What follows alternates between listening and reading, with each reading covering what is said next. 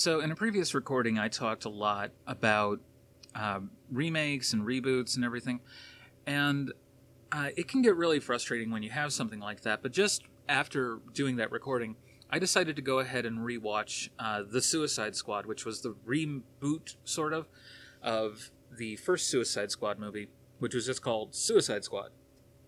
And uh, as I mentioned in the recording, I did an entire re edit of the first 30 minutes of uh, Suicide Squad that gave it a consistent tone, made it feel like, okay, you're getting introduced to a story. Uh, it didn't hop around as much. And the whole point there was there was some good material here, but it was focusing way too much on the Zack Snyder style of storytelling. And you can love Zack Snyder. I don't care. I don't. I think that he is not as good a director as uh, a lot of his fans tend to build him up to be. Um, anyway, so when they brought in James Gunn, because James Gunn made Guardians of the Galaxy and they wanted to make the first Suicide Squad movie essentially a knockoff of Guardians of the Galaxy, they looked at what he did and tried to imitate it. But the problem is, is that they also sent it through several different editings. So as a result, it was a total mess, especially for the first 30 minutes, where you don't even get the title until 30 minutes in. That is a problem. Okay? When you have just a cold opening that goes for 30 minutes, you got issues. And that was entirely due, to, apparently, to uh, sending it over to be re edited for like the umpteenth time by a production company that only does trailers and teasers. So as a result, it didn't feel like a proper introduction to the movie. So my addition, uh, I will I will just flat out say had better style, just right then and there. I will tell you. How do I know? How can I say that? Simple. Um, I introduce you to the story the exact same way that they do with the slight cold opening. Uh, it's impossible to read the words Belle Rev uh, because they put like black print on a background with lots of shadows from trees and forest and swamp. So I actually bothered to put it in easy to read print. And then they show uh, Deadshot being, uh, you know, beaten up by the guards and everything. And what I did was I showed that as your cold opening. He's in prison. And then cut to the title, The Suicide Squad or just Suicide Squad rather, and um, I have the music continue to play over that, and then cut off into that reverb that you get um, before you go into the um, before you go into all the other stuff, and so you have that that reverb going over the title. It's like wow, okay, shocking, chilling, goosebumps, right? Then cut to the same character a few months earlier. Okay, so we're staying with that character. We're not moving on to Harley Quinn in her cell yet. We're not done with that. We're telling the story of how he came to be there. And it's just the scenes that we put uh, in other parts of the film, and we just go ahead and put that in there. Why? because then we're staying with that one character. We have that one character in mind. We're seeing it. We're seeing, oh, he's really a very capable assassin. He's very good at his job. He has this daughter. He loves this daughter. The mother is at odds with him and trying to vie for the daughter to just only care about the mom and not about this uh, assassin who doesn't actually care about anyone uh, as far as she's concerned. So we go ahead and show him going Christmas shopping with his daughter a short while later. And then they round the corner, and we've already just seen him doing the assassination, so we don't have to cut away to that. We can just have him say, No, I, I don't do that or whatever. So he's lying to his daughter, but it's a way of protecting her. And then they're walking through the city, they're going to his place, and Batman confronts him. And she says, No, Daddy, don't fight him he's a good guy. Just just give him what he wants. And you know, he, she then says to Batman, "Please don't hurt my daddy," and all that kind of thing, if I remember correctly. Uh, but it's a better scene when it's played out that way because you're staying with one character for a good chunk of the time. You've already got that moment with introducing the title of the film right there within the first so many minutes. And then we we have a, part of the story where we sympathize with the character. He has a child. He's just trying to make his way in the world. He's not necessarily a totally bad guy. He's just a hired gun. So we can appreciate that. He's just very good at what he does. He isn't making uh, the choice necessarily. He's just trying to make a life. And it just happens to be one where people hire him, tell him to point a gun somewhere, and he goes ahead and takes that person out. Um, then we cut to Harley Quinn, her time in prison, and then what happened to her. Okay, well, we go back to that so many months earlier, and we talk about, oh, well, this is what happened when she was at Arkham Asylum, and I just make that one consistent story from beginning to end. And then we cut to, uh, if I remember correctly, uh, Amanda Waller, and I cut out the nonsense with uh, Superman's uh, missing man formation at uh, at the at the cemetery. No need for any of that. There's no need to mention. Oh, remember in this other movie when Superman died at the end of Batman versus Superman? Nobody wants to remember Batman versus Superman. Barely anyone wants to remember Justice League.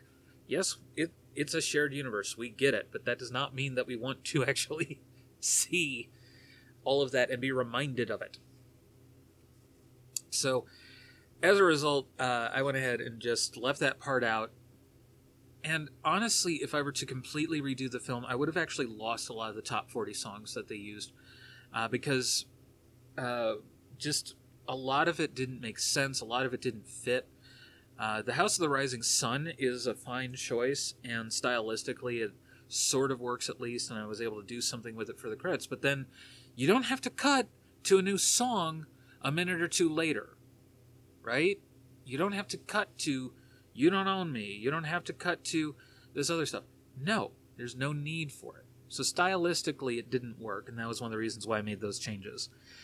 But that said, with um, the reboot, we got a wonderful treat from James Gunn because not only did he work very creatively with a lot of different various DC villains, and really make it into something using a lot of B listers and C listers and D listers that nobody cares about. But he bothered to really change up the pace. He bothered to make it something unique, especially compared to the last one. He actually um, went from a very muted color palette at the very beginning to suddenly having all these beautiful colors throughout the entire film, which is uh, a signature that you get from Guardians of the Galaxy. What? A lot of the um, scenes throughout the film don't have like overly saturated colors, but it is colorful. You have people with blue skin, people with pink skin, people with green skin. And they bother to actually have the characters look like somewhat natural in terms of their color saturation. And they have a lot of the different backgrounds and settings somewhat natural in their color saturation. So it actually looks like a comic book in terms of the colors, but it's not so overly saturated like uh, Ghostbusters 2016 or something, where it's hurting your eyes. But then, on top of that, even when it gets a little bit muted, it still works. You can still see the lights and darks. You can still see a lot of the, the coloration on a lot of things. So it isn't all dark and gritty and uh, basically two steps away from being a black and white movie. Uh, and then at the very end, spoiler, uh, we get a mid credits scene where it's shown that Peacekeeper didn't die when he was shot, and he's actually in the hospital recovering. And two of the characters that were just background in the film are actually going to be part of this new spin off series that James Gunn wanted to make solely based on Peacemaker. So, Peacemaker, I think I called him Peacekeeper a minute ago. Anyway, so Peacemaker turns out to be a fascinating character because he was the basis for the comedian, who you'll remember from Watchmen, where a lot of that particular cast of heroes were all based off of Charlton Comics, which was acquired by DC after uh, the comic company folded. And uh, they had the writer trying to come up with uh, a story to integrate them into the uh, current DC timeline and everything, and instead he wrote this this sprawling epic that uh, had a lot of the characters dying, had a lot of the characters uh, raping and murdering and doing all kinds of crap like that to one another, and um, he was like, oh, the the editor was like, okay, well, we can't use this. If you you know, and he, he was like, uh, okay, make the characters something else for that, and we're just gonna go with someone else to do this, and I think we got Crisis as a result of that, and it just integrated some different Charlton Comics characters into the main DC universe. But it can get interesting when you do stuff like that. But Peacemaker himself is actually an interesting character. The different interpretations over the years are interesting. But when you get down to the TV series that James Gunn produced, he did a phenomenal job. It's actually a series where not only uh, do I do I really enjoy it, like from beginning to end, I like every episode, every uh, part of every episode is genuinely just a good series. But also, on top of all of that, I never skip the credits sequence. I never skip the opening credits because I actually like the opening theme. And I'm a person where I always skip the opening uh, credits and all that. But I like this one enough. They usually give the uh, episode a cold opening so that it's well paced. And that's just part of good storytelling. Good storytelling has the opening credit at some point done at a, at a good point in the story where you can have that. You, you, you need to get down the storytelling, the pacing, give people a chance to breathe. And that's where all of this comes in. That credit sequence that comes in is a chance for people to breathe because they need that space between what's happening in the cold open versus what's about to happen. You need them to take pause. So as a result, I absolutely love Peacemaker. I went ahead and rewatched um, The Suicide Squad, and it's one of those ones where I have no notes. Like, th- there's no notes for how to fix this. There's no notes where they went off. There's nothing I could do to fix this. You know, I've done uh, a re edit of Ghostbusters 2016. I did a re edit of, um, what was it? Um, the pod racer scene from episode one. Yes, I did a re edit of that. And honestly, a lot of it was I just left out a lot of the unnecessary scenes. A lot of it's just surgically taking away a lot of stuff that's like goofy and unnecessary. Uh, the part with the one creature farting on um, Jar Jar, totally unnecessary. We don't need it. Cut it. Yeah, it cost like a thousand dollars a second to animate or something like that. I don't care. Just cut it. It, it. it didn't need to be there. It should have been left out in the storyboarding process. But uh, that said, the Suicide Squad, no notes. It, it is just good from beginning to end. It has a lot of the subtle stuff where it just shifts things, a lot of sight gags, uh, especially with the Polka Dot Man. I like it. It is just an amazingly good one. And the the Peacemaker spin-off series, fantastic. Uh, it actually also goes a bit into his backstory, being raised by a white supremacist, being made to fight his brother, and having the fight go a little bit too far, and the brother winding up dead, and then the father blaming the son. And it's like, you're the one who put them in a pit and told them to fight. So, that's on you for being a bad dad. Anyway, so I wanted to touch base a little bit on that because uh, I think that the new direction that James Gunn is going to take the DC cinematic universe is going to be a heck of a lot better than Zack Snyder because I've never seen Zack Snyder as a very good storyteller. He knows how to do slow mo and speed up. He knows how to uh, make everything dark and gritty and have blood splatter. He knows how to have uh, women with butts and boobs wiggling around, and that's about it. He's not a very good director, in my personal opinion. He's not a very good writer because a lot of his stories aren't very compelling. I could go into why I think that is, but um, the long and short of it is he's an Ayn Rand fan, and Ayn Rand was not a good author. I don't care what your thoughts are. Ayn Rand was not a good author. I read Atlas Shrugged, not a good story. Um, I watched uh, the movie version of The Fountainhead, not a good story. The main character, the hero of the story, is a terrorist. And he decides to blow up a building simply because other people changed it and tried to make it more conventional. That is not a good story. That is a story of a terrorist. That is a story that's like equivalent to The Joker, which is technically a prequel.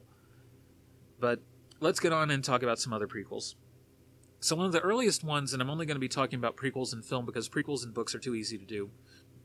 You can just go back and read what was originally written and then just fill in your own stuff. It's too easy to do books that are prequels. Film is a little bit more difficult because you have to make it into something that audiences actually want to see. So that being said, one of the earliest ones is a prequel to the the Golem from 1915 called The Golem: How He Came into the World. And for those who don't know, a golem is a giant clay figure, usually human figure, and it comes from Jewish mysticism. Um, if I remember correctly, it's part of Kabbalah. I could be totally off there, but uh, the legend associated with the golem comes from uh, Warsaw and is uh, a story that was passed down over the years, a folk tale. And essentially, the idea is that the golem was a protector of the Jewish people, a way that uh, the very earth, because it was a clay figure, the very earth could be used to uh, just basically do the will of God and protect the chosen people from uh, being slain and murdered. And this was very common. Uh, there were there were a lot of uh, various uh, attacks of the Jewish people for centuries.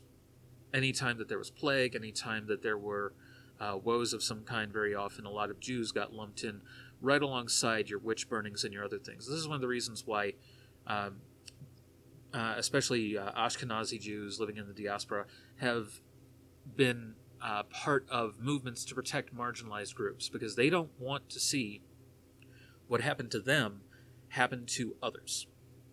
So there's a lot of proponents who say you shouldn't marginalize black people, you shouldn't wholesale murder them, you shouldn't send them to prison, uh, to do basically slave labor, um, even if it's just slavery with extra steps. So, uh, the golem is a traditional symbol of that, is, is of protecting the people, a guardian. And you can also see golem uh, figures used in uh, Terry Pratchett stories like Going Postal, where the golem are used, they're hired out as laborers for the post office. And if you haven't seen Going Postal, please do. It's a fantastic movie. I loved it.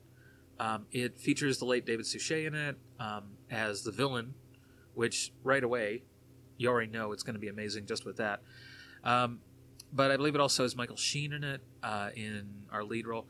Uh, it's just fantastic. You should absolutely check it out. Uh, but that's uh, an even better use of the golem figure uh, in a different way because, of course, Discworld is not the same as uh, other stories. It's not centered on our mythology. This is the the author that gave us like Hogfather and all that kind of thing. So it's a fascinating bit of storytelling.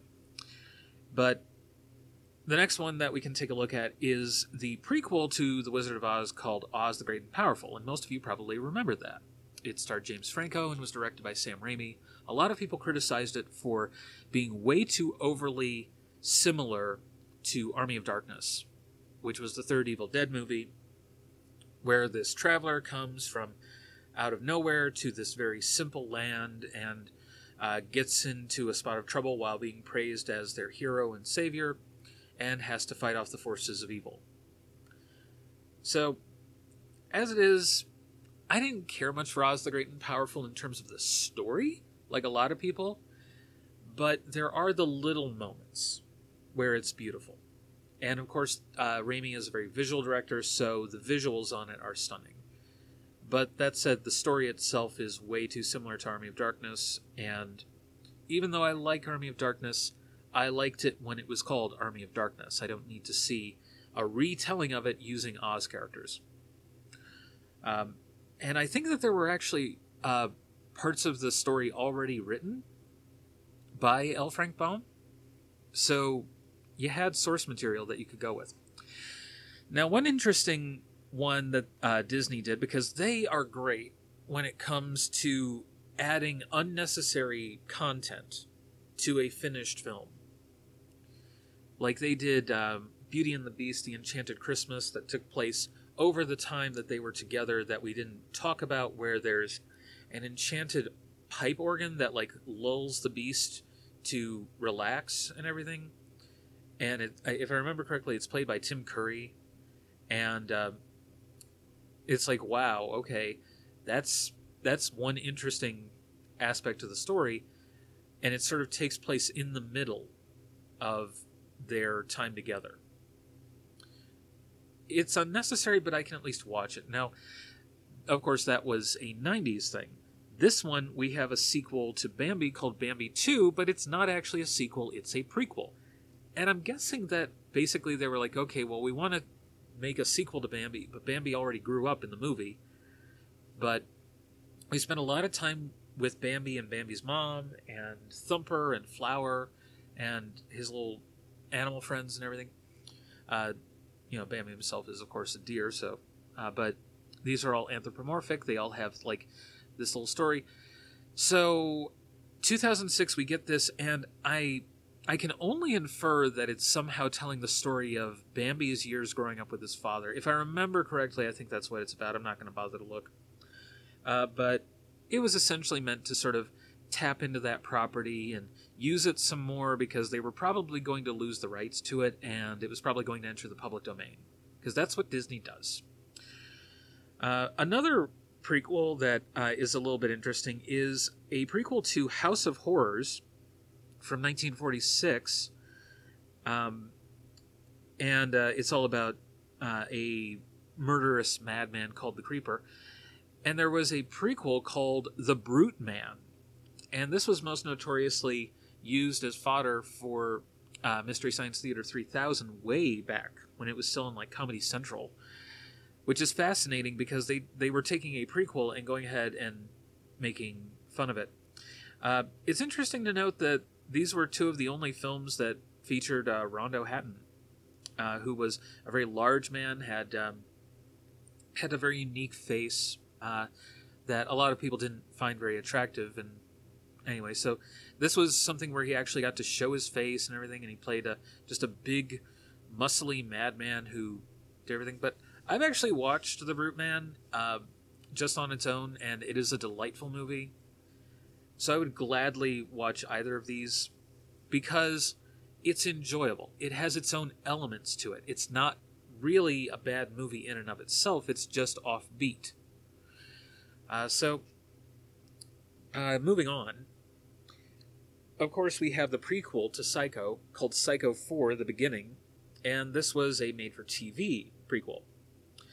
And uh, if I remember correctly, um, this one had uh, a fair amount of creative input from um, from Anthony Perkins, who of course played Norman Bates in the first film. Psycho itself is an excellent film, and if you were to only watch two movies from the Psycho franchise, it would be Psycho and Psycho 4 the beginning because I think Psycho 4 is easily the most respectful of the sequels to the original source material. It doesn't try too hard to add on to what's already there. Psycho 2 is really good. Um, at some point, I'm going to just do a big retrospective on all of the Psycho sequels. Uh, but Psycho 4 is easily one of the best. Okay, You've got Olivia Hussey as Mrs. Bates, and she was previously best known for playing uh, Juliet in one of the most popular versions of Romeo and Juliet ever made. Uh, it also features CCH Pounder. It's just a fantastic film, and I can recommend it to anyone, especially because that was the first one in the series that I watched. It was on late night on uh, USA during the summer and of course, I was on summer vacation, so I went ahead and I watched this. And I was like, you know, I, I don't think I knew what it was. Uh, I think during a commercial break, I flipped over to the preview channel and saw what the title was because they weren't showing it on, um, you know, like uh, now back to Psycho 4 at the beginning or something like that. But it was great. I loved it. Um, because it has great actors, it adds on, and it also doesn't exclusively take place just in the past. It has this uh, story that we keep coming back to, where Anthony Perkins, as the grown up Norman Bates, is going through a crisis with his current wife and is worried that the child that is born from him will turn out just like him. That itself is so poetic. I mean, how can you not love that? That is a lot of. Uh, that is a fear that crops up in a lot of parents' minds that the trauma, the cycle will be passed down. All of the bad things that happen in their life will be visited upon their children and their children. And they, they want to end that cycle. They want to have uh, a better life for others around them. There are a lot of people who go through a lot of trauma. And so there's this wonderful reflection on everything that goes on throughout this story. So as a result, Psycho 4 is definitely one that I do recommend because it is handled so well. Now, for the next one that I know a lot of people already know about, you've got the prequel to A Fistful of Dollars and for a few dollars more called The Good, the Bad, and the Ugly. And I bet you didn't even know that it was a prequel. I didn't know it was a prequel, but it absolutely is. It is so good. It is really, really good. I'm not even kidding you. So, uh, if you don't know what it's about, there are uh, three men vying for uh, some loot and this is the introductory story for the Spaghetti Western series about the man with no name. So if you were to watch them in order, in terms of what happens chronologically, you would watch The Good, the Bad, and the Ugly, A Fistful of Dollars, and then For a Few Dollars More as the finale to that trilogy. These were the films that eventually gave Clint Eastwood his career when later on he was uh, cast to play Dirty Harry Callahan based on the series of novels um, about that character.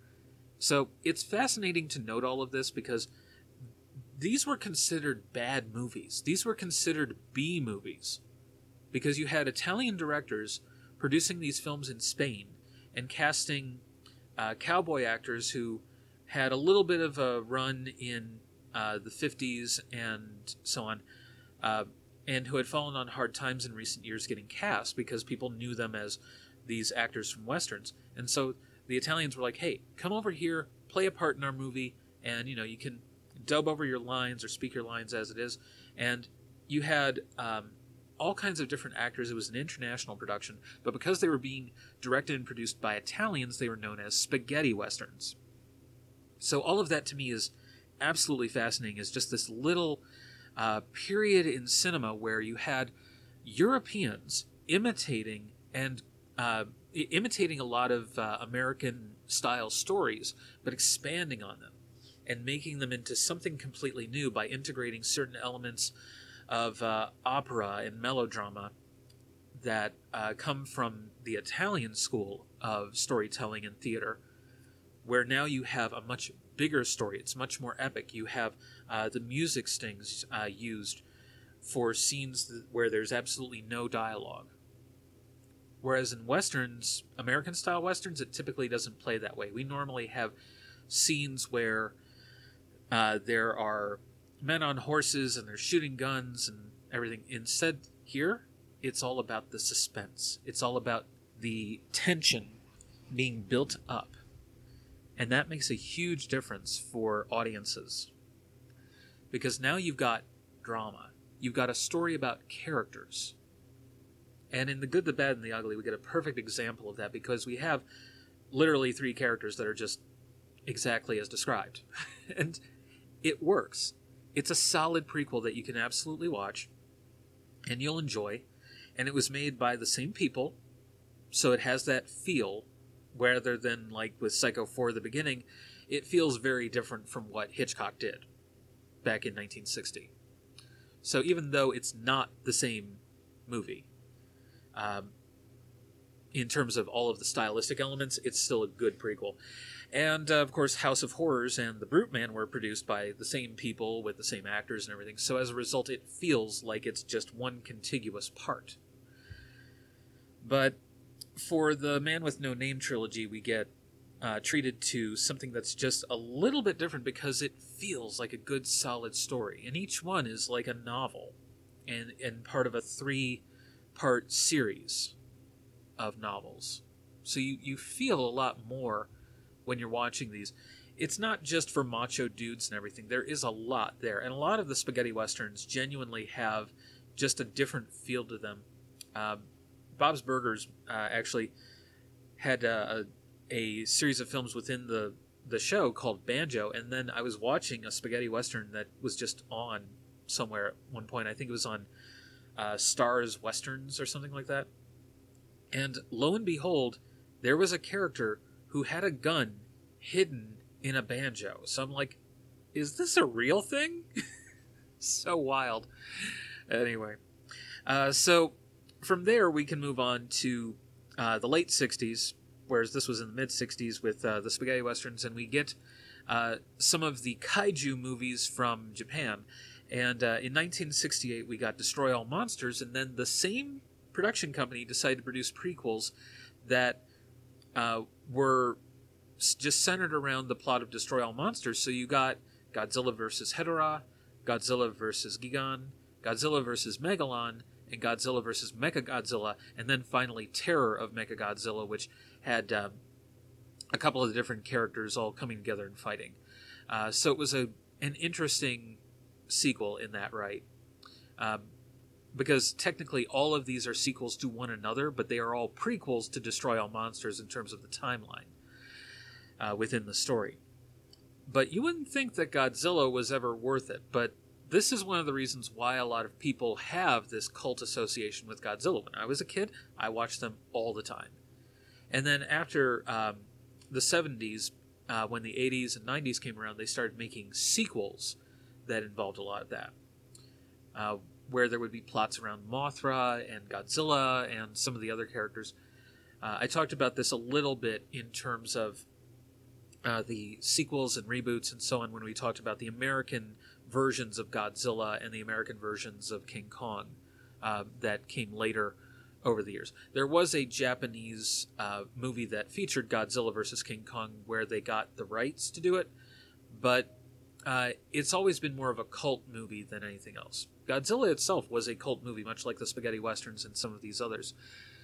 But um, in terms of a lot of these uh, sequels from the 70s, they tend to uh, work very well. They tend to be very enjoyable and have very interesting uh, storylines overall. They did an okay job adapting a lot of the dialogue for dubbing.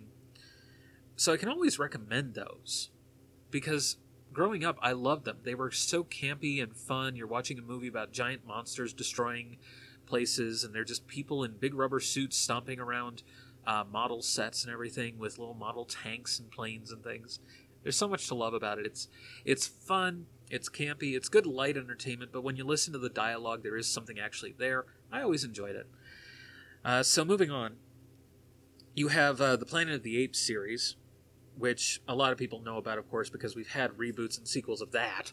the fact that we have reboots and sequels to the reboots is astounding to me, but they had to go and make it. And then when the first one, when the first reboot failed, the Tim Burton one, that had like Mark Wahlberg and Paul Giamatti and all them in it. Uh, I think also had like Michael Clarke Duncan in it, and he was phenomenal in it. It was very well made, but I know that the studio wasn't really happy, even though it did lay ground for a sequel. It was just kind of a what the heck's going on here kind of sequel that was going to have to answer all the questions.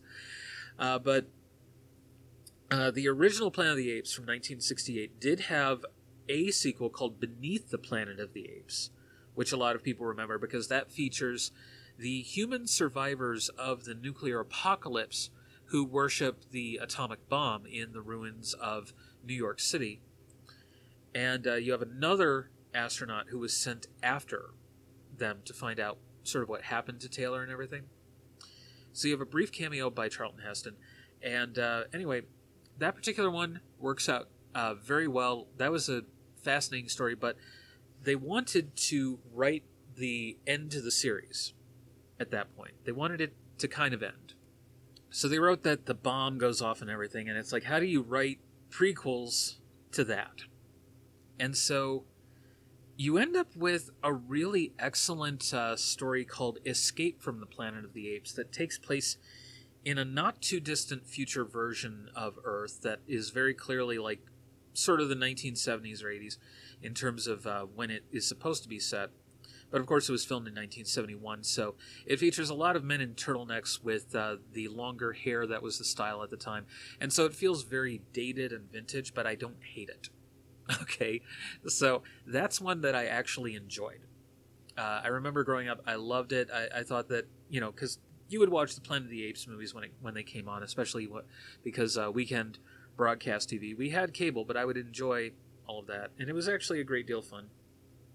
So you had a wonderful part to that story, and then uh, they made a sequel to that one. So Escape is both a sequel and a prequel in one. That's fantastic. And then Conquest of the of the Planet of the Apes was the sequel to the prequel sequel that we got before the previous year.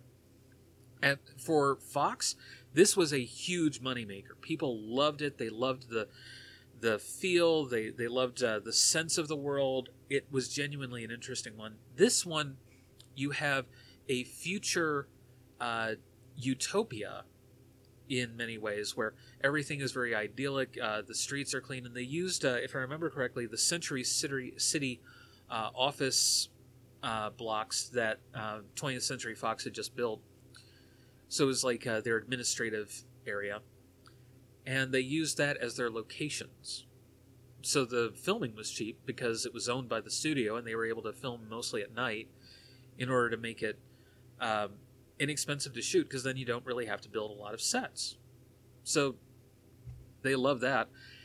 And it is all about uh, the child of the two apes that escaped in in Escape from the Planet of the Apes, and they uh, they have to they they don't make it.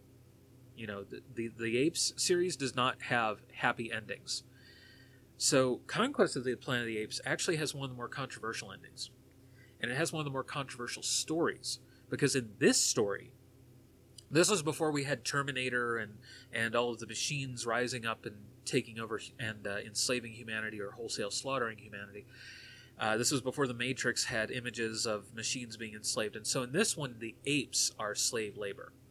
They have been cultivated and bred to serve as human slaves. And so humanity has not learned the lessons that we learned from enslaving people before. And I would count the apes as people in this case because they have feelings and thoughts and ideas. So we haven't learned our lesson in conquest about the question of slavery.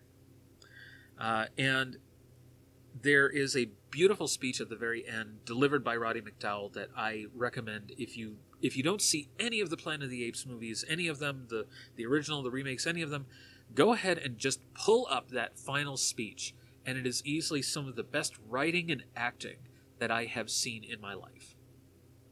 It is compelling, it is a tour de force, it has poignancy, gravitas, everything that you could want. And this is after a big, spectacular sequence where the apes are rising up and overthrowing the humans that have enslaved them. It's fantastic. I cannot praise Conquest of the Planet of the Apes enough. It is even better than any of the ones that came before it. So this was like the pinnacle. And so, not surprising, we got another prequel uh, that was Battle for the Planet of the Apes, which featured uh, further ape uprisings, and it was like more of a war story with uh, with army uh, soldiers battling the apes and everything. And uh, of course, this led to a series, a TV series later on uh, that was uh, fairly popular. that was again a prequel series that was talking about the origins of the ape society, in which now society has fallen. You know, human society has fallen anyway, and now the apes and the humans are trying to establish some kind of coexistence. You have a um, you have uh, various apes played by some marvelous actors throughout the story uh, of the series. And unfortunately, it was one of uh, those ones that got canceled largely because the ape makeup was so expensive, even though by this time they had been doing the ape makeup for years. But it was a semi popular series. It was definitely a cult series, and you can look it up. Uh, it features uh, some fantastic acting by a lot of the big actors of the time. So I easily give that one a recommendation. So then you get another uh, prequel made to Butch Cassidy and the Sundance Kid, and in this case, uh, it is made ten years later. So uh, they had to recast with Tom Berenger and William Katt.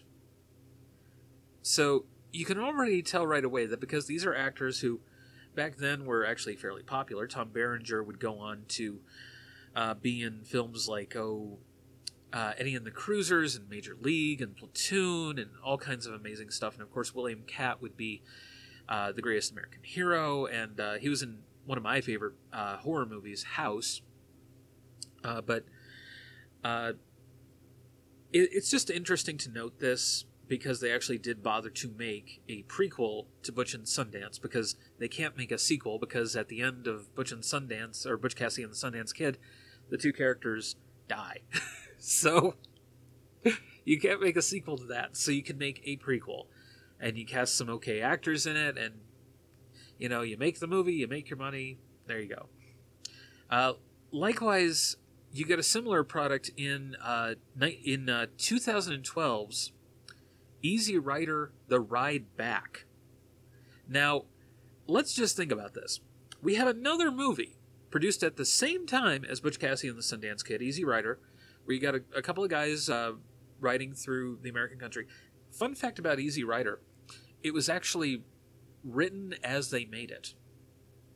They just came up with different parts of the story, and that's one of the reasons why the ending is so abrupt and just out of nowhere, where they're just riding along, and a couple of uh, a couple of uh, country boys in a pickup with a shotgun uh, tell them to get a haircut and just shoot them, and they wind up spilling out on their um, motorcycles after all these adventures and just dying along the side of the road, which of course inspired uh, the ending of season one of the Venture Brothers, which I didn't even know at the time, but I, I saw Easy Rider soon after, and it suddenly made sense. But uh, yeah, they decided to make a prequel called The Ride Back, which doesn't even make sense. Uh, but yeah, this was produced in 2012. Uh, it had none of the people involved. It was uh, just we had you know the, the, studio and director were like we have the legal rights. We're going to produce uh, another movie based on this uh, based on this other film, and that's it. So wow, okay, uh, good luck with that. Now, I can honestly say, why would you do that? What? Why? You know, I, b- because if you were to remake it, then it would be a piece of crap because you can't remake Easy Rider. I talked about this in my earlier recording how you can't redo something like that. Um, the whole reason why we eventually got uh, a a Vince Vaughn uh, remake of Psycho with like Anne Heche and everything was because they the director specifically never wanted anyone to make a remake of it. There were already sequels that tried to capitalize on it, and someone eventually was going to try and remake the initial one, and the initial one is so perfect for what it is. It doesn't need a remake. In this case, I can tell that the Easy Rider folks were like, okay, um, we'll make a prequel to it. I can't judge it based solely on that. I haven't seen it, but then given that this is the first time I'm hearing of it, probably nobody has heard of it and nobody saw it because otherwise we would have already talked about it. Uh, so that said, let's move on. So The Godfather, big hit in 1972. A couple years later, we get The Godfather Part Two, and then they didn't end up producing The Godfather, The Godfather Part Three until I think it was almost two decades later. So that itself is pretty wild. But The Godfather Part 2 ended up being a success because you had the same talent attached. It told a lot of the origin stories uh, of everything. So it worked better because it was only made two years after Part 1. And if Coppola had just went ahead and produced Part 3 in some way around the same time, like in 1976 or something, there might have been something worth worth it. But having two parts itself is a lot of movie and a lot of story, and they didn't necessarily need a sequel. So a lot of people often point to the Godfather trilogy as an example where the third part was totally unnecessary and seemed to just be uh, trying to capitalize on name recognition, which is a lot of the problem with a lot of sequels. In this case, we got a prequel that talked a about a lot of the early days and so on, so it sort of works a little bit better. And a lot, as a result, a lot of people really love The Godfather Part Two. So next we come to the prequel to Mortal Kombat, which was actually released simultaneously. And if you haven't seen uh, Phelan Porteous's review of Mortal Kombat: The Journey Begins, it was a promotional movie. Uh, released a video that featured hand-drawn animation over CGI backgrounds, and it would quick cut to really cheap CGI. And the whole point is that it's basically telling the story of the boat trip over to the tournament that takes place in the middle of the film. And so it just takes some portions that weren't necessarily uh, ever going to be used and weren't necessarily that interesting and just makes a movie out of it. And it isn't very good. so uh, it's just worth kind of noting that. So uh, then you have The Exorcist, and this is another one where the franchise just grew out of control. You had The Exorcist 2 and The Exorcist 3 which itself was another script that just got made into an Exorcist sequel.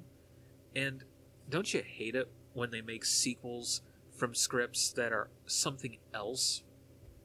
You have to actually work to make that uh, something where it's worth actually watching and, and enjoying and everything. So that one can be very frustrating, but Exorcist the beginning and Dominion prequel to The Exorcist were not especially loved by a lot of people. People watched them, but at that point, let's keep in mind that it had been 30 years since The Exorcist came out. So everyone who watched the original Exorcist movie was and loved it at the time was probably in their 50s or pushing 50 at that time. And you want to make a sequel to this that's actually a prequel and trying to capitalize on the brand name. It's like you have to work harder than that. You have to actually cultivate something. You have to, and this is something that a lot of uh, studios will do, is they will show the related movie or the related TV show. Like they did with Land of the Lost when that movie came out, they went ahead and had a marathon of it on the Sci Fi Channel where they were just showing the entire run of the original 1970s Land of the Lost. And then it turned out that the movie Land of the Lost was not even remotely based on that, and they just wrote an entirely different story. So with this one, uh, the studios just had the rights, so they went ahead and wanted to produce sequels, but they couldn't produce any more sequels because they were totally out of ideas. So they were like, "Ah, we'll do prequels because in the early 2000s, everyone's doing prequels. Prequels are the thing to make." And it's like, why? Why would you do that? There's no point to it. Speaking of which, we got a prequel to 1974's The Texas Chainsaw Massacre in 2017's Leatherface. This is long after the prequel craze has gone the way of the dodo, and yet they still decided to produce a prequel. I never heard of it, and probably neither have you. It stars Stephen Dorff, a name that most of us haven't heard of since he did ads for uh, for vape pens and so on to try and give up, get people to give up smoking. Yeah. So they were they had Stephen Dorff money to produce this movie, and Stephen Dorff signed on to do it. And this is not a hatred thing for Stephen Dorff. I loved Cecil B. Demented. I even liked him in Blade. He just wasted a lot of his time and talent and career and probably had that star fade very quickly for him because usually it's because you're difficult to work with. So I can only guess that. But this guy could have had a monumental career, easily on par with like Ben Affleck or Matt Damon, if he had played it right.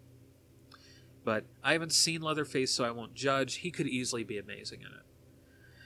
But considering that I've never heard of it, and so a lot of people have never heard of it, we're not sitting around talking about movies that a lot of people love, it's like, wow, okay. But there have been sequels to Texas Chainsaw Massacre that played up on a lot of crazy stuff. I would at least sit down and watch it before I judged because I loved Psycho 4 and this is in the same vein. After all, Texas Chainsaw Massacre and Psycho were both based on the case of serial killer Ed Gein. Not even kidding. They can they both both films came from the same origin. Mind blown. Okay, so uh, next we have uh, the prequel to Master of the Flying Guillotine, which was called Fatal Flying Guillotine. So this one is a prequel to Master of the Flying Guillotine, which itself is a sequel to 1971's One Armed Boxer, uh, which I find fascinating. Um, and it's also known as One Armed Boxer 2 or One Armed Boxer versus the Flying Guillotine.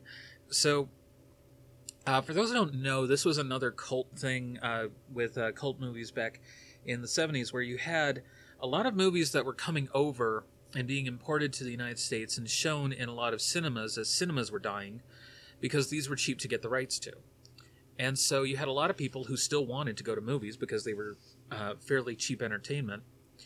And people still wanted to go to like midnight showings and they wanted to go to matinees on the weekends and entertain themselves when they weren't uh, working their jobs. So just from a very realistic point of view you had a lot of people who grew up with a lot of these uh, various imports like the aforementioned spaghetti westerns and the kaiju movies so all of these were films that were exported and shown over and over at uh, these various cinemas and shown on tv uh, because they were cheap to get the rights to and people just ate it up so it's fascinating to look at this and know that there was a prequel, and it was made by the same folks.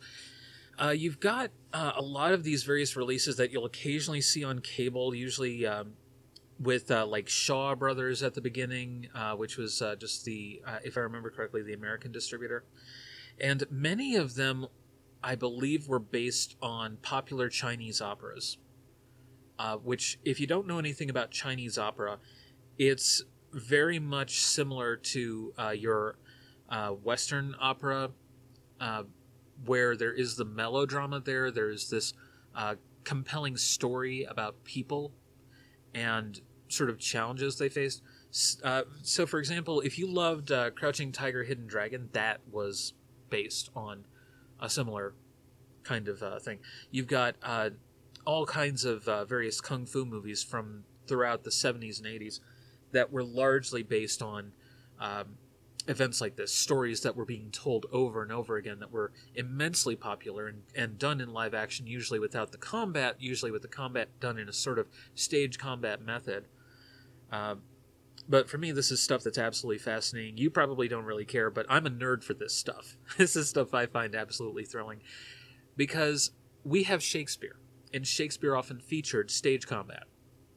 We have opera, uh, which doesn't often feature stage combat. Usually, um, and here we have something from China, uh, specifically the Hong Kong film industry was the big uh, producer of a lot of this. You see some of this in uh, in uh, some of the Bruce Lee movies that uh, he produced before his untimely death, and the direct result when Bruce Lee kind of helped bridge that for a lot of people and bring a lot of people in on that because this was an American star producing a lot of these really fantastic uh, kung fu movies set in the modern day rather than a lot of the ones that are set in a more medieval Chinese setting.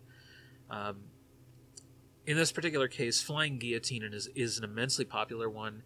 Uh, it was even the basis for a Mythbusters segment where they were trying to see if you could actually decapitate someone using a flying guillotine type device.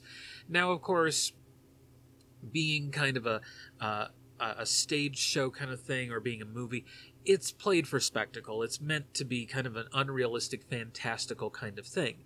So it's not necessarily something where you have to have it 100% accurate. It's meant to be something uh, where you suspend your disbelief and just believe that for a minute. And if you want to know exactly what I'm talking about with that, uh, I'll go back to my favorite uh, example Inception. in order to watch that movie and enjoy it, you have to accept the concept of a machine that you connect multiple people to and they share dreams. That does not exist in reality. And there is no way to make that exist. But we have to accept that such a device exists in the film in order to make the story work. But we don't ever talk about how the machine works. We talk about the mechanics of shared dreams, but we don't talk about how the actual device works in order to facilitate shared dreaming. So, in this particular case, I'm willing to say just go ahead and see this because it's produced by the same people as a prequel that talks about it. And it sounds really interesting. It sounds like it has a lot of fun and action to it and some interesting character developments. One of the ones that I caught on cable one time was called Come Drink With Me.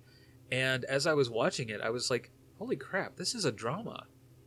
You know, like it involves a, a guy drinking and everything, and it involves like a government official coming to uh, try and uh, find this one person. And he keeps trying to make a pass at her. And uh, it has a tragic ending and everything. It's like, wow, okay, so this is actually like a real story. So as soon as you realize that, in terms of a lot of these uh, 70s kung fu movies and everything that came out from the Hong Kong uh, film industry, you start to realize that there's a lot more to these than just stories about people fighting. it's not just fighting. The fighting is coming from something else in the story. So moving on, we've got the uh, Star Wars. This is going in based on the original film and when it came out. So, uh, for those who are confused as to why some of these films came out so much later than some of the others, this is why. Uh, so you've got Star Wars, and then we got the prequel trilogy of Phantom Menace, Attack of the Clones, Revenge of the Sith, and then in addition to that, we got the Clone Wars, we got um, Rogue One, a Star Wars story, Solo, a Star Wars story all of those are prequels, if you can believe it. All of these were prequels. We got a prequel to the Han Solo in uh, Star Wars. And this was done in 2018. So we're talking about 41 years after the first film. And if you ever want to wonder why exactly it didn't really work as well compared to like Rogue One, which I loved, it's because uh, Rogue One built off of what was already there. It filled in a lot. It made the story work. It built up what was already established and it didn't try to go too far into its own thing. Solo decided to introduce this completely other element of this uh, one uh, gang or something, this one empire that was uh, supposedly going to come up later on or something like that. And it's like, okay, but why would you do that? It was already problematic when the prequels decided to uh, start talking about the Clone Wars and did not immediately introduce that in Episode 1. So instead, we got two movies that were uh, the Clone Wars, and then we got a little animated serial for uh, around the time that Attack of the Clones came out uh, called Star Wars The Clone Wars that was produced on uh, or, it was uh, shown on Cartoon Network and everything. And this was before Lucasfilm got sold to Disney. And if you look it up, it's still amazing and it holds up perfectly. And they have uh, amazing storytelling that holds up from one iteration of the story to the next. They've done a remarkably good job in terms of the animated Star Wars adventures and the live action TV shows, like Obi Wan and The Mandalorian and all that. But as it is, uh, just for example, The Bad Batch is technically a prequel. It, it takes place before Star Wars, but it is done very, very well. And if you haven't seen it, definitely watch it. It's very kid friendly. You also have uh, Star Wars Rebels, which is technically a prequel. I find it all very fascinating that they're actually able to keep that pretty well done in all. Uh, I didn't think I was going to like it as much as I did. Uh, so then uh, the next year we got Alien, and then in 2012 and 2017, let's see, how many years is that? Um, 33 years and 38 years, respectively. You got Prometheus and Alien Covenant. And not a lot of people loved those. I watched them and I was like, this is okay, but not great. it's like, yeah, it's definitely a spiritual sequel to Alien, But Alien was a monster in the closet kind of movie. Alien was a monster movie. Aliens was an action movie, as many people know, directed by James Cameron. Prometheus is going right back and saying, okay, well, instead of a monster movie, we're going to have just a whole big mess of prequel explaining everything that you never wanted to know. It took the space jockey and turned it into something else entirely. It was not as satisfying for a lot of us. Now, by contrast, you get the prequel to Predator called Prey. And let me do some quick math here. That one came out, uh, looks like 35 years, if I'm doing the math correctly. No, four. Yeah, 35 years after the um, after the original, because the original came out in '87. Prey came out in uh, 2022, so that's 35 years. And people actually liked that one. People enjoyed it. Why? Because it respected what came before. It didn't need to give you like, oh, this is a prequel and this is how all that. Ha-. No, it's a story about people going through a thing. It doesn't have to lay little Easter eggs or build up a mystery about itself like uh, Prometheus did. Prometheus actually ticked a lot of people off when they tried to uh, plant this little east, you know, this little mystery of like, uh, oh well, is there someone else on this ship that we don't know about or whatever? Probably the best part of that movie is Michael Fassbender. That's about it. Prey worked, so we can enjoy it. Uh, but then we get a prequel, and this is a little bit odd because you have Alien, already mentioned, and we get prequels called Alien vs. Predator and Alien vs. Predator Requiem, and then a sequel to that called The Predator. Right? Okay. So that's what we're going with. That's that's that's what's established. We've got in this other branch of the series that involves aliens and predators together from these two different films, uh, both owned by Fox. You've got two Alien versus Predator movies, neither of them especially loved, and then they waited 11 years to make The Predator. And then they uh, waited four years after that to make Prey. I don't think anyone liked The Predator. I think that was a bit of a problem.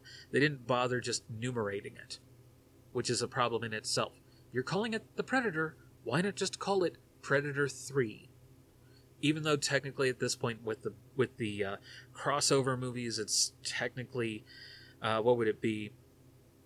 Let's see. You had uh, Alien Three, Alien uh, Resurrection, and then that series died out, and then you had Alien versus Predator, which is uh, at that point Alien Five, Predator Three, Alien if I'm doing this all right in my head, then Aliens versus Predator Requiem. Okay, why is it Alien versus Predator and then Aliens versus Predator, even though Alien versus Predator still had aliens plural? Okay, well, anyway. Um, so you got Aliens versus Predator Requiem, which is Alien 6 and Predator 4, and then The Predator in 2018, which would then be Predator 5 and then Prey is technically Predator 6. So if you were to give them all like subtitles or something, that would be what you would have. you know, but you could just call like The Predator uh, Predator 5 and then uh, call uh, Prey just Predator 6 Prey. I don't know. This is just me sitting here and thinking about this weird stuff, right? okay, well, anyway. Then we got prequels to the Amityville Horror, which you had Amityville 2 The Possession, which not a lot of people loved, but it came out three years later, and I don't think it had a lot of the same creative team involved. So there you go. Um, it had a completely different cast and just was not as popular as the original. Um, just fascinating to look at. And then you had some sequels made after that Amityville 3, Amityville 4, which is most notoriously the one that involves the lamp. If you want to see a really great review of it, I, I will refer you again to Phelan Porteous.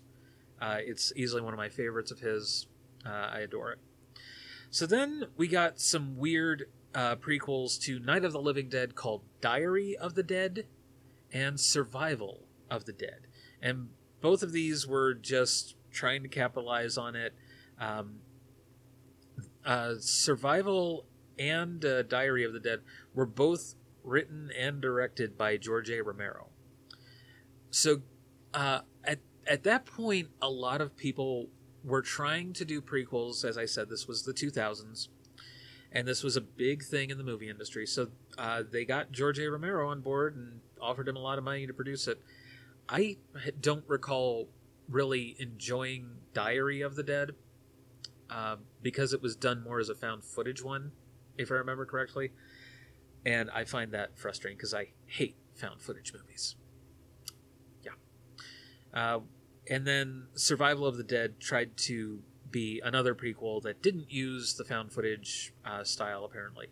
So, whatever. I mean, you've already got the trilogy of Night of the Living Dead, Dawn of the Dead, and Day of the Dead. And all three of those are perfect in their own way. I've talked about this in other blogs where I've talked about uh, how I actually don't like zombie movies, but I like certain ones because they are really decent in terms of their storytelling and what it tells. Okay, so given all that, um, should you see them? I would I would skip Diary of the Dead unless you like found footage movies, and I would actually uh, maybe give Survival of the Dead that came out the next year a chance and actually enjoy that.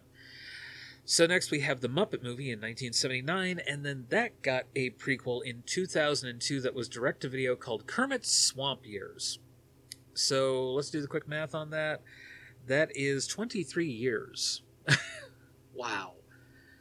23 years for a Muppet prequel that nobody was asking for. Um, I would give it one chance. I would give it one chance, and if I didn't like it, then I'd write it off. But you have to work very hard to get me to actually say, uh uh no, never. Uh, because at this point, remember, this is a Disney production, and they love doing this crap. They love just pumping out something that relies on brand name recognition and isn't necessarily a very strong story and is just capitalizing that because people will buy it. Because they say, oh, well, it's Disney, it's the Muppets, therefore it's good. And the kids will watch it. And we'll just shovel it out. Disney is big on this, especially back in the 2000s and the late 90s. Something about their executives, just for their producers, just decided to do all this kind of crap, and it absolutely um, made a lot of the fans just furious. So, moving on, we've actually got one that I remember watching and I watched recently. I recently re- rewatched this because uh, it was available. It was available to be pulled up. You have uh, Raiders of the Lost Ark, huge movie. A lot of people watched it. Uh, a lot of people loved it. It made an entire franchise, including an entire prequel series called The Young Indiana Jones Adventures, which they don't even mention. But uh, Indiana Jones and the Temple of Doom, a lot of people are shaken up by because it's actually a prequel to Raiders of the Lost Ark. It it's a it's it takes place years earlier, um, and it is itself its own thing. It does it is one of the only ones to not involve Nazis of the original Indiana Jones trilogy. Uh, the the other two directly involve Nazis, uh, which is just interesting to note. Uh, it works very well. It's very much a a perfect uh, story in the sequence. And if you were to watch Temple of Doom and then Raiders of the Lost Ark, I think it would work just as well as if you were to watch them in chronological order as to when they were released. But if you watch them in chronological order in terms of which story came first in the character's lifetime, I think Temple of Doom is as good a starting point as any. And uh, it's also worth noting that the actor, uh, the child actor uh, who played Short Round, Ke Quan, uh, recently got a lot of praise for uh, his role in Everything Everywhere All at Once, and um, opposite Michelle Yeoh and a host of other brilliant actors. And in that particular one, in this one, um, he is phenomenal. I rewatched it recently, and I loved his performance. There were a lot of people who found him annoying because he talked really high up in his head. He had a bit of a he has a bit of a speech impediment and a bit of a nasally voice. I don't know if that's just something he puts on for uh, things as an adult to kind of remind people that it's him, and if he has more of a natural intonation and uh, resonance that he uses, kind of to you know just go around. But it's also worth noting that uh, recently at the uh, at the awards where he I guess received an award for everything everywhere all at once, he ran into Harrison Ford, and Harrison. I this is according to Quan, so I can only go based on that. Although in Chinese isn't the first name the family name, so maybe uh, it would be K. Well, anyway. Uh, so according to Ke Huy Quan, uh, uh, he ran into Harrison Ford, and uh, Harrison was like, "Are you short round?" And he was like, "Yep." And they hugged. They took a selfie. They caught up a little bit, and I will be honest when I say that watching Indiana Jones and the Temple of Doom, the chemistry is not there between Indiana and Willie. It's not there. But the chemistry is there between Indiana and uh, and Short Round. They play so well off of each other in all of their scenes together. Even in the background, the direction that Spielberg gave Ke Huy Quan to just sort of play off of the dialogue and what was being said and everything works. There's little subtle things that he does as you're watching where it's not like oh he's something animated that you're watching that just like distracts or steals your attention. It builds onto what is already there. It adds some flavor. He obviously looks up to Indiana Jones. He obviously uh, cares about this man very strongly and looks up to him as a father figure. Now, when I first watched it, I always thought that uh, the friend of his who died in the restaurant and is shot, that that was his dad or something like that. But there's no concern throughout the chase scene for, for like, where's my dad or something like that. No. So this is obviously just a different person, unrelated to uh, the friend. And uh, one of my favorite lines from that entire movie remains to this day. Uh, okay, Dr. Jones, hold on to your potatoes. Just that line, hold on to your potatoes. I wish that more people said that. just like when we're going somewhere, just like hold on to your potatoes. I would say that if if the moment ever arose and I thought to say it in the moment, I would totally say that whenever. It would be my new catchphrase. All right, so hold on to your potatoes, folks, because we're going to keep going. Uh, so we've got the Fox and the Hound that came out the same year as Raiders of the Lost Ark, and um, whereas in Raiders and Temple of Doom, we had the same people involved. It it was a much darker story, but it also had that wonderful interaction between Indiana Jones and Short Round, where apparently George Lucas had gone through a divorce, and I guess he was looking to try and spend a lot of time with his kids, and so a lot of that translates into the story where you've got a lot of friction between um, Indiana Jones and Willie, uh, the man and woman, as this sexual relationship where it's all falling apart and they don't really get along that well and everything. But then a really great relationship between Indiana Jones and Short Round. So it's just worth noting that but around the same time, we got The Fox and the Hound, and The Fox and the Hound 2 was one of those 2000s prequels that came direct to video from Disney. And that's why nobody really wanted to watch it. Because The Fox and the Hound itself is not a happy story. The film is not really well beloved by a lot of Disney fans. And The Fox and the Hound 2 is much like Bambi 2, where there was a very clear ending in the first one, and instead this time we get just like a slightly different story that's a sequel. Yeah. And it's just meant to capitalize it, saying, oh, well, it's Disney, so it's fine and safe. There were a lot of people who were just turning off their brains in the 2000s because of 9 11 and a lot of uh, discouragement from actively thinking and analyzing a lot of stuff in the 2000s. I was not very happy then, since I am one of those people who can't turn my brain off. So, anyway, the Fox and the Hound 2 got billed a lot on TV. They were like, buy your children The Fox and the Hound 2, now available on video. It's like, nobody wants it. Nobody. Uh, so, yeah, I, I, don't recommend that one. I don't recommend a lot of the direct to video sequels that uh, just never really worked. Uh, if you want to watch them for a laugh, go right ahead, but they're not ones that I ever endorse as a rule unless I've sat down, watched it, and loved it. Return to Oz is one of those rare exceptions where Disney didn't make the first one, but it's meant as a uh, much more realistic and better made sequel Um, and even though it has a completely different tone, it's not a musical. It's it has uh, characters that are much more like they're uh, illustrated in the book and everything. And it's directly taken from a couple of different Oz books, so it uses the source material. That was one sequel that directly worked, and that's one of the reasons why I love it. And Disney hated it. It was at the time of a writer's strike. It was at the it was um, it had to be filmed in uh, the UK, if I remember correctly. But uh, I remember loving that movie growing up, just so brilliant. And um, there were there were like genuine things going on with uh, a lot of uh, just Hollywood in general that made that movie uh, kind of never able to make back its money just because the budget was so explosive. But it ended up being a classic for a lot of us kids who grew up in the 80s and just loved it.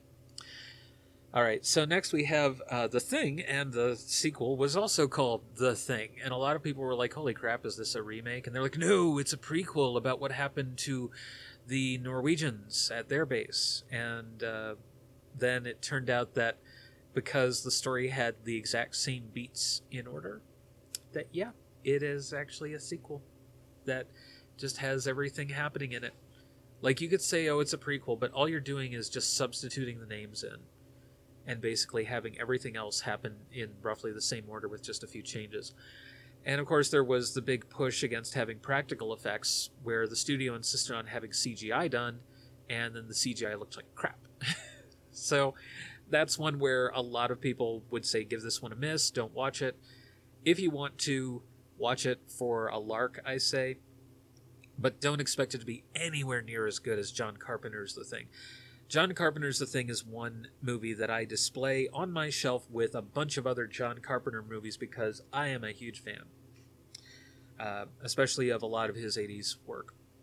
Uh, so, yeah, give that one a miss, definitely. Now, next we have a couple of made for TV movies uh, based on Return of the Jedi. So, we've got some prequels to Return of the Jedi made still in the 80s, and they were made each year following Return of the Jedi. And this was going to be a regular thing where they were going to try and revive the TV special, the Star Wars TV special, since uh, the Star Wars Thanksgiving special. Everyone calls it the holiday special because that's the title, but it's technically a Thanksgiving special. Life Day is not Christmas, it's Thanksgiving uh, in its equivalency. So, uh, the following years, we got a couple of made for TV movies that were very well done excellent budget, excellent story, special effects, everything. Uh, called Caravan of Courage and Ewok Adventure and Ewoks the Battle for Endor. And these were ones that I saw very often growing up on the Disney Channel. Uh, and I loved it. Uh, I, I have watched these since then, and they hold up to this day. They are fun, they are part of Star Wars canon.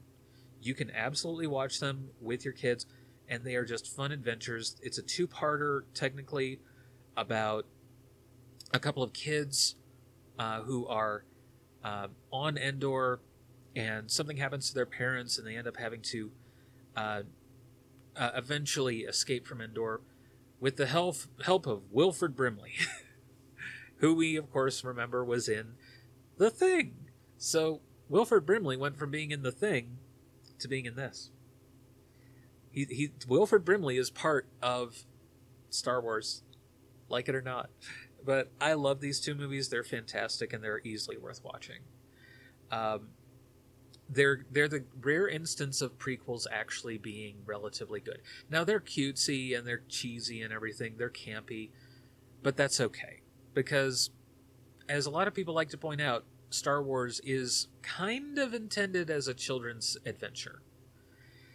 But these two worked, and I will still sit down and watch them. If you if you ever are are with me and we're and we're bored, and you say, "Hey, you want to watch uh, the two Ewok movies?" I'm like, "Yes, let's do it."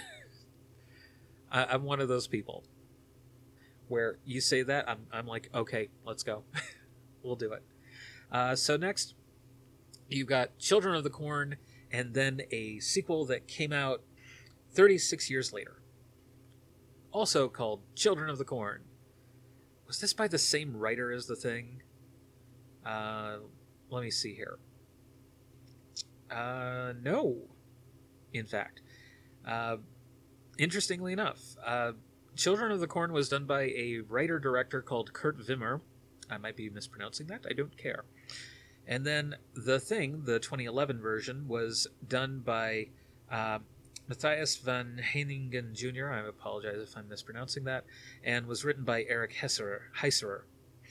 So, yeah, maybe it was the studios. They just weren't very original in terms of their title, and they just wanted to capitalize on that because there was already sequels to Children of the Corn, if I remember correctly. And this was, you know, based on uh, Stephen King story, of course. And there were huge changes made for the film. So it's just relying on brand name recognition. They're like, oh, well, it's kind of a prequel, but kind of a remake, but kind of not. And it's like, or you could just make a movie. Like, you know, if you want to make it, if you want to do like The Stand, or if you want to do like the remake of Stephen King's It, where it was the big budget studio version versus the made for TV version, that's fine. We can deal with it. But if you're going to just make it a prequel in 2020, back off because it's going to be a problem. Because audiences are not going to be satisfied with it. This is one of the reasons why we weren't satisfied with The Thing and Children of the Corn when they bothered to remake prequels but not give the title anything to indicate that. Like they could have called it The Thing Origins and it would have at least made sense. Or they could have called it The Thing uh, colon, you know, whatever the name of the camp was uh, for the Norwegians, whatever their base was called.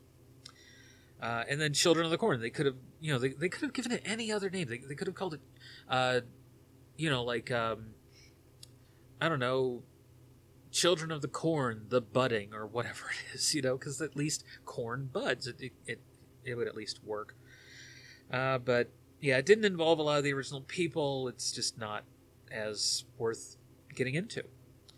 Uh, so then, with uh, the action side of things, we've got Chuck Norris in Missing in Action in 1984, and then in 1985, we got Missing in Action 2 The Beginning. Um, and this one also features Chuck Norris, of course, reprising the role but playing uh, the character younger. And uh, at least this was produced by the same people, basically. Right? I mean, you could at least enjoy that. Why?